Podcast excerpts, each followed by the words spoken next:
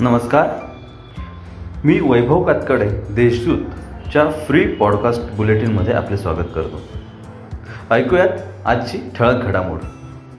Doctor Babasaheb आंबेडकरांनी तेरा October एकोणीसशे पस्तीस रोजी नाशिकजवळील येवला येथे धर्मांतराची घोषणा केली.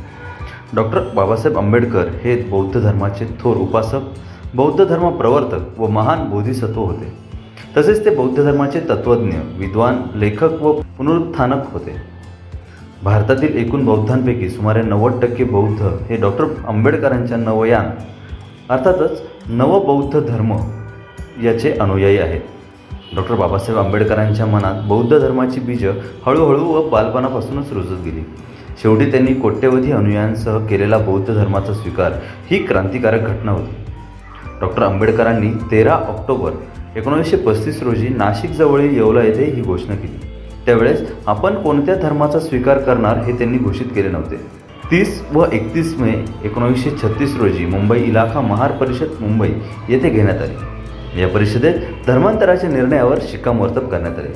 एकोणावीसशे पस्तीसच्या पूर्वी हिंदू पुढाऱ्यांशी झालेल्या भेटीगाठीत हिंदू संस्कृतीचे नुकसान होईल असा धर्म मी स्वीकारणार नाही अशी ग्वाही त्यांनी दिली होती. आता ऐकूयात काही झटपट घडामोडी. शहरात स्मार्ट सिटी प्रकल्पांतर्गत सी सी टी व्ही कॅमेरे video messaging display public announcement system emergency call box बसवण्याचा प्रस्ताव स्मार्ट सिटी कंपनीने पोलीस आयुक्तालयाला पाठवला होता. पोलीस आयुक्त दीपक पांडे यांनी या प्रस्तावाला हिरवा कंदील दिला आहे. कोणत्याही पक्षाचे यश हे त्या पक्षाच्या सक्षम बूथ रचनेवर अवलंबून असते.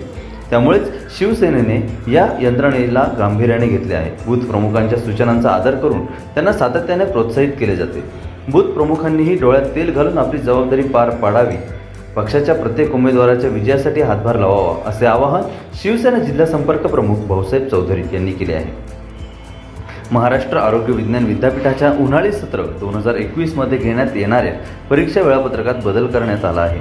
अशी माहिती विद्यापीठाचे परीक्षा नियंत्रक डॉक्टर अजित पाठक यांनी दिली आहे. हा बदल आरोग्य विज्ञान विद्यापीठाच्या वेबसाईटवर विद्यार्थ्यांना बघायला मिळेल. राज्यातील अवैध इंधन आणि बायोडिझेल विक्री रोखण्यासाठी विशेष मोहीम आखून त्यानुसार जिल्हा स्तरावर पथके स्थापन करणे गरजेचे आहे. अवैध इंधन विक्रीमुळे केंद्र शासन व राज्य शासनाच्या महसुलाचे मोठ्या प्रमाणात नुकसान होत आहे.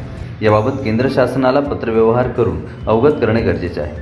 राज्यातील अवैध बायोडिझेल विक्री संदर्भात कार्यवाही करण्याची प्रक्रिया जलद गतीने वाढवावी असे निर्देश अन्न व नागरी पुरवठा मंत्री छगन भुजबळ यांनी दिले आहेत.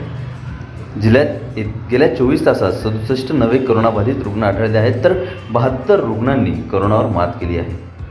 तर या होत्या आत्तापर्यंतच्या ठळक घडामोडी. सविस्तर बातम्यांसाठी देशदूत डॉट कॉम या आमच्या साईटला अवश्य भेट द्या. धन्यवाद.